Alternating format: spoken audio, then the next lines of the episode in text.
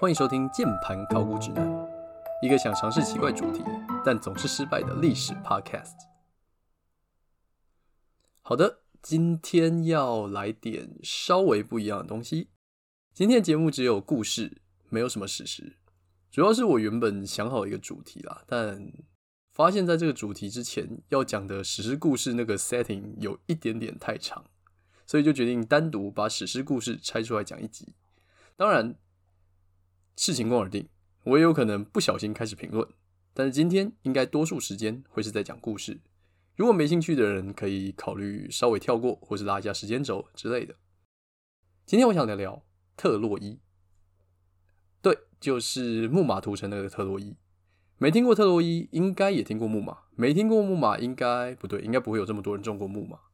这是一个传说故事，主轴是传说诗人荷马他所写的《伊利亚德》。再加上之后一大堆人，例如索福克勒斯、欧里庇得斯，还有维吉尔的文学、戏剧作品，这些东西组合而成的，直到今天都还有很巨大的影响力。那里面除了凡人之外，希腊众神跟他们混血的后代都会有自己的戏份，做好准备，因为神话跟史诗不是一时半刻就形成的，而且除了原文之外，还有非常多后人的二创剧情。只是所谓的后人，对我们来说依旧是远古时代的人，很容易就可以从中间找出各种前后矛盾跟不合逻辑之处，请稍微试着忍耐一下，如果忍不住，那就吐槽吧。好，那我要开始了。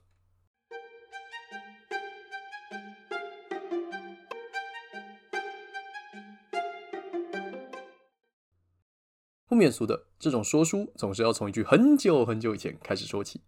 所以很久很久以前，在遥远的斯巴达，国王叫做廷达瑞尔斯，皇后叫做勒达。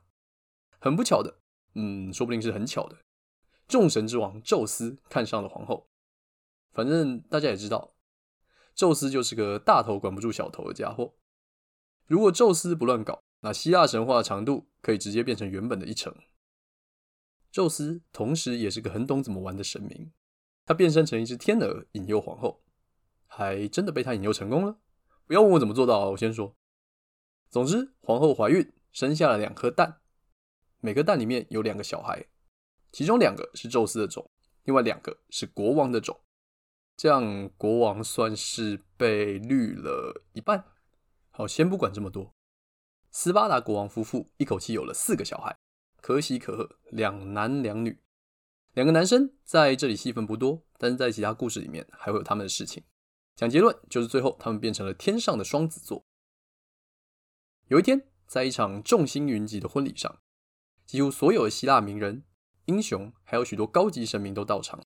谁这么大面子？结婚双方是色萨利国王佩琉斯跟海洋女神特提斯，做媒的人就是众神之王宙斯。普通国王何德何能可以娶个女神？因为国王也是个宙斯的孙子，是个半神。这场婚礼 party 玩得非常的嗨，但没有人注意到邀请函上面少邀了一个人，那就是纷争女神厄里斯。听到纷争这个词汇，大概就知道这位神明不是好惹的，绝非善类。厄里斯在家听着外面 party 放烟火、开香槟，就只有自己被排挤，只能在家吃爆米花，心里当然不太好受。一般人烤肉没被揪，都有可能带开山刀去砍人了。更何况脾气不好的希腊众神，厄里斯决定报复社会，于是他想出一个妙计，拿出了一个金苹果，送到了宴会会场里面，上面写着“送给最美丽的女神”。party 到一半的众人神看到这颗金苹果，想着这颗苹果也没写收件人，到底是给谁的？当时在场有三位神级最高也最美丽的女神，分别是天后赫拉。智慧之神雅典娜，还有爱与美之神阿弗罗代蒂，很不巧，三位神格相近，美貌也各有千秋，没有一个愿意让出金苹果。既然如此，那就问问其他人的意见吧。他们转向旁边的众神之王宙斯，宙斯摇摇头说：“这个我怎么能决定？我们不如找个公正客观第三方来决定吧。当然，如果我是宙斯，我我也不会决定啦。讲名字会直接得罪另外两个人。”哪天背后被捅，你也不知道。问题来了，公正第三方在哪里呢？在凡间，特洛伊城附近的艾达山上有一个牧羊人少年，他长得是英俊潇洒，一表人才。他的名字叫做帕里斯，是特洛伊的小王子。三位女神带着苹果找到了帕里斯，把苹果交给了他。帕里斯看了看，迟迟无法决定，于是请求女神们脱下衣服。他看了看眼前的三位裸体女神，还是迟迟无法做出选择。这个时候，人类的劣根性又来了。关键选民无法决定，那我们就会选啊。赫拉说：“我可以让你成为欧洲跟亚洲之王。”雅典娜说：“我可以让你成为世界最强的战士跟世界最聪明的学者。”阿芙罗代蒂则说：“我可以让全世界最美的女人爱上你。”哇，这下可好，当王子就够开心了，还有天上掉下来的礼物，让你好礼三选一。帕里斯想着，自己好歹是个有权有势的王子，他也不太热衷于读书跟打仗。一个脑冲，转身就把金苹果交给了阿芙罗黛蒂。女神心花怒放，施起了法术，就让全世界最美的那个女人爱上了帕里斯。这世界最美的女人是谁？你问魔镜，魔镜也会告诉你一样的答案。她叫做海伦，是一开始斯巴达国王夫妇的其中一个女儿，从蛋里面生出来的那个。海伦到底有多美？在她成年之后，有无数的人带着贵重礼物亲自前来，或是请使者代理，想要跟她求婚。这些人包含了当时古希腊所有地方所有年轻未婚的国王跟王子，挤在斯巴达王宫前面大打出手，只差没有来场比武招亲了。国王一看这些人不肯走啊，眼看就要血流成河了。当然，他不会喊说我要看到血流成河。这个时候。其中一个求婚者奥德修斯跳了出来，他没带什么礼物，长得也没有其他热门竞争对手帅，纯粹就是个来凑热闹的家伙。但他还是个希腊英雄。他跟国王说：“我有一个好建议，前提是国王愿意帮他说媒。他想娶隔壁的公主为妻，这算是一个非常明智的决定。我们等等讲。”国王接受了建议。先要求所有在场的英雄跟国王王子们发誓，等等，不管海伦嫁给了谁，只要那个人因为海伦而陷入麻烦，一方有难八方来援，所有人都要带兵前来救援。众人纷纷发誓。接着，他们在神前举行了公平的抽签，中签的人是麦西尼王子莫涅拉厄斯。恭喜大家可以回家啦！出点子的奥德修斯或成最大赢家。虽然他娶到老婆没那么美，但至少对他本人忠贞不二。哦，对了，中签的人是由哥哥代抽的，所以不要当兵抽到海陆就怪妈妈或者里长签运不好。人家请代抽还是抽得到，只要神让你抽到，你就一定抽得到。哥哥同时也娶了海伦的双胞胎姐妹，姐妹也长得非常美丽，所以算起来这个双重联姻，哥哥应该也没有亏。故事回到帕里斯跟他的金苹果，女神告诉他，世界上最美丽的女人是个人妻，叫做海伦。不过不用担心，她依然会爱上你，你就勇往直前就好了。帕里斯于是搭上了船，航向斯巴达。嗯，等等，嫁给了麦西尼王子，怎么人还在斯巴达啊？因为海伦的老公选择了入赘斯巴达，在斯巴达国王死后，继承了国王的位置。海伦现在是斯巴达王后，这中间到底隔了多少年，我们不知道。但海伦的年纪可能比帕里斯大了不少，这点就请各位自行想象了。帕里斯随口掰了个外交理由，就跟朋友进入了斯巴达王宫，趁着国王到克里特岛办公的时候，用了一些手段拐走了海伦。至于这是强暴、绑架，或是真的两情相悦私奔，众说纷纭，在各种作品里面有不同的诠释方法。但是如果说了你选了女神，还需要强暴或是绑架才能得到她的话，那这女神确实有那么一点难堪。所以我衷心希望他们是两情相悦的。帕里斯就这样带着抛家弃子的海伦回到了特洛伊城。王后被拐走了，国王回家当然是震怒不已。他首先找了他哥哥，现在的麦西尼国王。史诗英雄阿伽曼农派出使者到了全希腊，告诉当初一起求婚的人们，希望他们遵守誓言，一起出兵把海伦抢回来。绝大多数人都响应了号召，他们集结了全希腊的英雄，各种神兵利器，十万大军，还有一千一百多艘的战舰，开始航向特洛伊城。除了凡人跟半神们之外，神明也参与了这场战争，或是不如说，整个希腊史诗就是神明之间的游戏。两边的代表当然是被帕里斯选上的阿芙罗代蒂，就像没有被选上的赫拉跟雅典娜，还有一些进来凑热闹、吃爆米花看戏的希腊神明。总之，一场因为抢老婆而发生的战争就准备开打。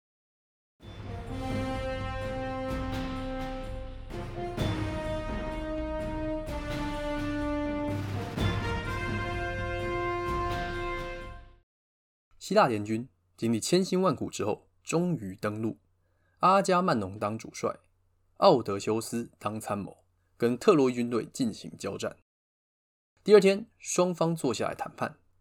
希腊联军给出的条件也很简单：你们交出海伦，还有赔钱，我们就停战回家，大家相安无事。特洛伊人此时也几乎要同意这个条件了，但帕里斯不想交出到手的老婆，谈判破局。战争也就此陷入了僵局。虽然无奈，但是帕里斯的哥哥特洛伊第一勇士赫克托还是义无反顾的力挺弟弟，说：“我这弟弟做什么我都挺他。”当上了特洛伊人的领袖。赫克托高大威武，勇冠三军，而且还品德高尚。如果他是你家邻居，你就要小心你妈整天拿他来跟你比较。有这样人当统帅，加上特洛伊城有高耸入云的城墙。没有任何军队有办法攻破这座城市，但特洛伊人也无法击败人数众多的希腊联军。这一拖就是十年。对，写小说的说十年就十年。我先说，荷马写的《伊利亚德》可以视为特洛伊战争史诗的原著小说，但是原著小说里面没有上面所说的任何剧情，顶多只有寥寥几句带到，或是用回忆的方式讲述《伊利亚德》的故事。从战争的第十年开始写，只写了战争最后两个月不到的事情。前面的跟后面的故事都是之后的人慢慢二创补上的。接下来，我们才要正式进入《伊利亚德》的故事时间轴。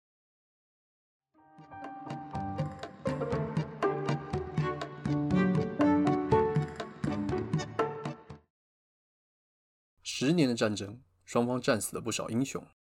两边的士气都很低落，开始自我怀疑：我们到底为什么要为了一个女人打十年毫无意义的战争？但总归战争还是继续，双方很努力想要结束它。有一天，在两军阵前，帕里斯约了莫涅拉厄斯、海伦的前后两位情人，决定来一场单挑。海伦站上城墙，看着这场决斗，一边是结婚多年的老公。一边是才刚轰轰烈烈爱上的小鲜肉，心中回想着丈夫跟自己的甜蜜时光，但又想起自己是多么的爱帕里斯，所以她是流着眼泪观看这场决斗的。她只差没有大喊说要打去练武士打了。城墙下的两军士兵看到海伦出现在城墙上，所有人都看傻了眼。他们突然想着，如果是为了这个女人的美貌的话，这场战争别说十年了，再打十年。都值得。决斗的结果，帕里斯被斯巴达国王揍了个咪咪冒冒，跟老会老低，最后靠着女神的暗中帮助下，才连滚带爬爬回了特洛伊城。这下可好，决斗到一半中途逃跑，简直是个懦夫。战争要拖个老半天，但为什么人数劣势的特洛伊可以跟希腊联军打得有来有回呢？因为希腊联军里面有人在混。记得那场因为金苹果引发冲突的无辜婚礼吗？这对新婚夫妇之后生下了一个小男孩。这个半人半神的小男孩刚出生就被母亲抓着脚踝去全身泡了趟冥河水。从此，他除了没泡到水的脚踝之外，全身刀枪不入，并且拥有超越凡人的智慧跟力量。毕竟他是个半神，甚至他还拜了一批半人马为师，学到了精湛的医学技巧。这个人。就是布莱德比特啊，不是，不是，我是说阿基里斯。身为希腊第一勇士，年纪轻轻的阿基里斯就立下了无数战功，希腊联军当然邀请了他加入，但是他妈在预言里面看到儿子如果参战，虽然会因为英勇而被后世永远记得，但却一定会死在这场战争之中。阿基里斯自己知道这件事情，但英雄怎么能被死亡所阻挡？他带上了由火神所打造的全套盔甲跟武器，加入了联军。只要他出战，希腊联军在他领导下就会战无不胜。但很不幸的，因为一些战利品分赃不均的奇怪理由，阿基里斯跟联军主帅阿伽曼农大吵一架，气到躲回自己的营帐里面闭门不出。失去了最强勇士的帮助，希腊联军士气低落，被打节节败退。所有人都看不下去了，好言相劝，威胁利诱，希望阿基里斯重出江湖。但是阿基里斯不为所动，完全不理不睬。整天躺在自己的帐篷里面吃洋芋片、打 Switch、当肥宅，就是死不出战。被逼到极限的希腊人走投无路，因为他们已经快被特洛伊人打败了。阿基里斯的好朋友兼好基友，简单讲就是疑似的同性恋人帕特洛克罗斯，跟他借了盔甲，穿上阿基里斯的盔甲，假装他就是阿基里斯，加入战斗。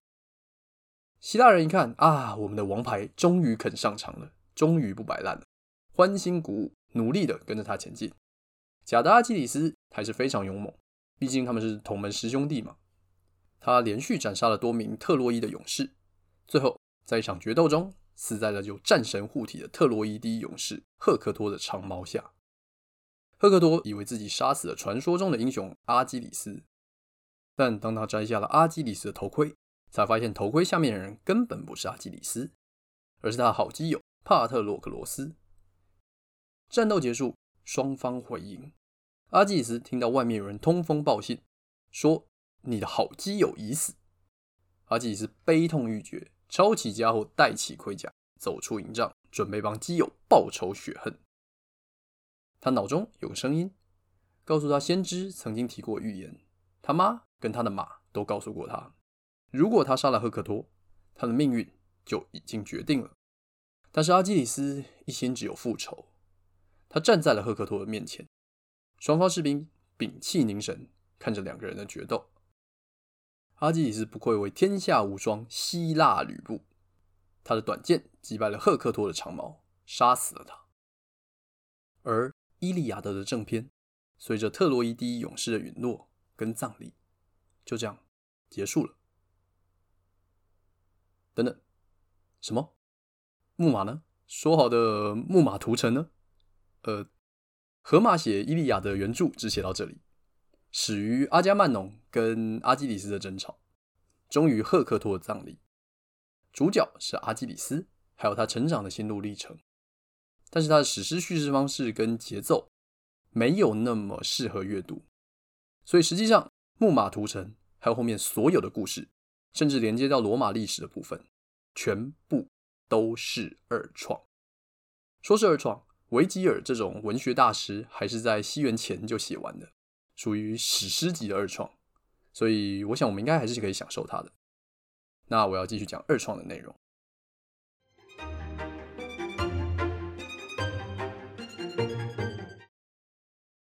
阿基里斯成功为基友报了仇，随后继续上场奋勇杀敌。特洛伊人终于发现，这人不管被长矛捅、被剑砍、被弓箭射到。怎么好像都死不了，跟拉斯普京差不多。于是他们请求了神谕，问了太阳神阿波罗的意见。阿波罗于是私下告诉帕里斯说：“哎，孩子啊，你擅长射箭，你等等就瞄准射他的脚踝，这是他全身上下唯一的弱点。”帕里斯虽然有听没有懂，不过他还是照办了，一箭射向阿基里斯的脚踝。阿基里斯如同预言所述。一箭被射中了要害，他在立下了无数战功之后，在痛苦中死去。希腊联军哀痛不已。依照他的遗愿，他的骨灰和基友帕特洛克罗斯的骨灰混合在一起，被埋在了同一个墓穴里面，让他们永远都不会分离。两方的第一猛将双双陨落，但战争还是没有结束。希腊勇士们首先争夺阿基里斯死后留下的盔甲，因为继承了盔甲，谁就能继承第一勇士的名号。在一阵混乱的 PK 跟演讲之后，奥德修斯得到了盔甲。所以说，这人基本上可以说是整个故事里面的最大赢家，得到了老婆，得到了盔甲，还得到了名声，甚至之后另一部史诗里面，他还会有更多的戏份。随着阿基里斯的死亡，希腊联军的士气降到谷底，战争打下去丝毫没有进展，只是造成了无谓的伤亡。所以，历史上的名场景终于要来了。希腊联军的人想出了一个计策。他们决定假装退兵，但把军队跟舰队全部藏在外海特洛伊人看不到的地方，并且派人打造一只巨大的木马，让一群勇敢的士兵躲在木马里面，把这个木马留在撤走军营里面。等到特洛伊人兴高采烈把木马当作战利品拉回城市里面之后，趁着月黑风高，让勇士们爬出木马，打开城门，来个内外夹攻，一举夺得胜利。想出这个计策人是谁？猜一下，没错，还是奥德修斯这个人。你不封他个本场 MVP，我也想不到其他人了。计划归计划，变化归变化。希腊人打造好了木马，让士兵躲了进去，并且假装退兵。这么天真的计策，当然只能听天由命了。我小时候读这个故事的时候，在想，特洛伊人难道是耳聋或是眼瞎吗？怎么会不知道要检查就去把木马拖进城门？但因为对希腊人来说，献祭给神明的东西是神圣而不可侵犯的。如果破坏了木马，那就等于破坏了献祭给神明的东西，非常有可能会触怒神明。而触怒神明的下场是凡人所承担不起的。但即使如此，实际上还是有人质疑了这件事。祭司拉奥孔，他独排众议，要求当场把木马烧掉。反正他说，因为这很明显就是希腊联军人的陷阱，绝对不要把这个东西拖进城里面，不然一定会遭受到很恐怖的攻击。说时迟，那时快，从海里面窜出两条巨大无比的海蛇，缠住了祭司跟他两个儿子。众人想要抢救，但是已经来不及了，祭司跟儿子们当场毙命。这两条海蛇很可能是雅典娜或是波塞顿派来的。为的就是杀掉泄露天机的人。古希腊有一出失传的戏剧，就是以这段张力十足的故事作为主题，并且还有一尊世界著名的雕像，就在描写祭司被杀死的瞬间。现在在梵蒂冈博物馆还看得到这尊雕像，而雕像的手甚至让米开朗基罗跟拉斐尔两个文艺复兴三杰对修复的方向产生了完全相反的意见。那这又是另一个故事。看着祭司被神秘怪物杀死，特洛伊人更确定了，企图破坏木马会遭天谴。自此，没有人再敢提要烧掉木马或是破坏木马。特洛伊人把木马拉进了城门，开启了盛大的派对庆祝胜利。所有人烂醉如泥，当晚睡得跟死猪一样。终于，夜深人静，木马里面的希腊联军士兵悄悄地打开暗门。跳出木马，蹑手蹑脚的来到了城门边，打开城门。在外面酒后多时的希腊联军士兵涌进特洛伊。特洛伊这个不可能被攻陷的城堡，毁在木马屠城记之下。城市被洗劫一空，然后被烧成灰烬。多数人被杀掉，没有被杀的人被卖成了奴隶。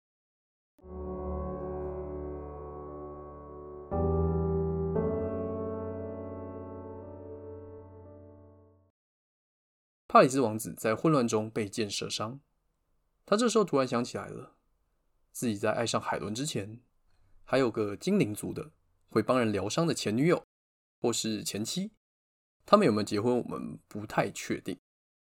他找上前女友，希望他能帮忙疗伤，但被拒绝了。毕竟抛弃了人家，还想要回头要东要西，只能说慢走不送吧，帕里斯。帕里斯在此刻伤重身亡。那海伦呢？特洛伊城沦陷之后，她的丈夫找到了她，他挥动手中的剑，想要报复海伦的背叛。但看到海伦美丽的脸庞，想起了过去的幸福时光，她终究没能下得了手。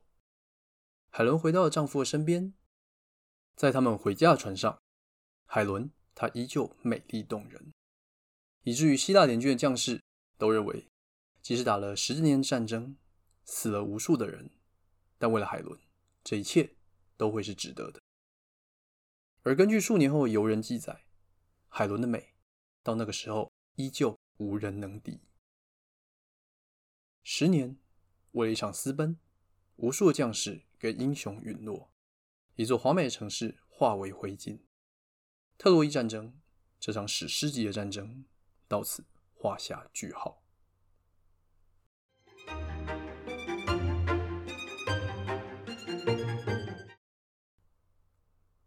这部作品在希腊时期有二创，在罗马时期也有。古罗马最伟大的诗人之一维吉尔写了一部整整三十万字长的作品，叫做《艾尼亚斯纪》。特洛伊战争除了《伊利亚德》本体之外的故事，很多就出自这一部世界名著中。而在维吉尔的笔下，在特洛伊沦陷之时，特洛伊王族艾尼亚斯率领一批族人成功逃离了特洛伊，经过了无数的漂泊，还有冒险。来到了意大利半岛一条河流旁边的丘陵上定居了下来，建立了一座崭新的城市。城市的名字叫做罗马。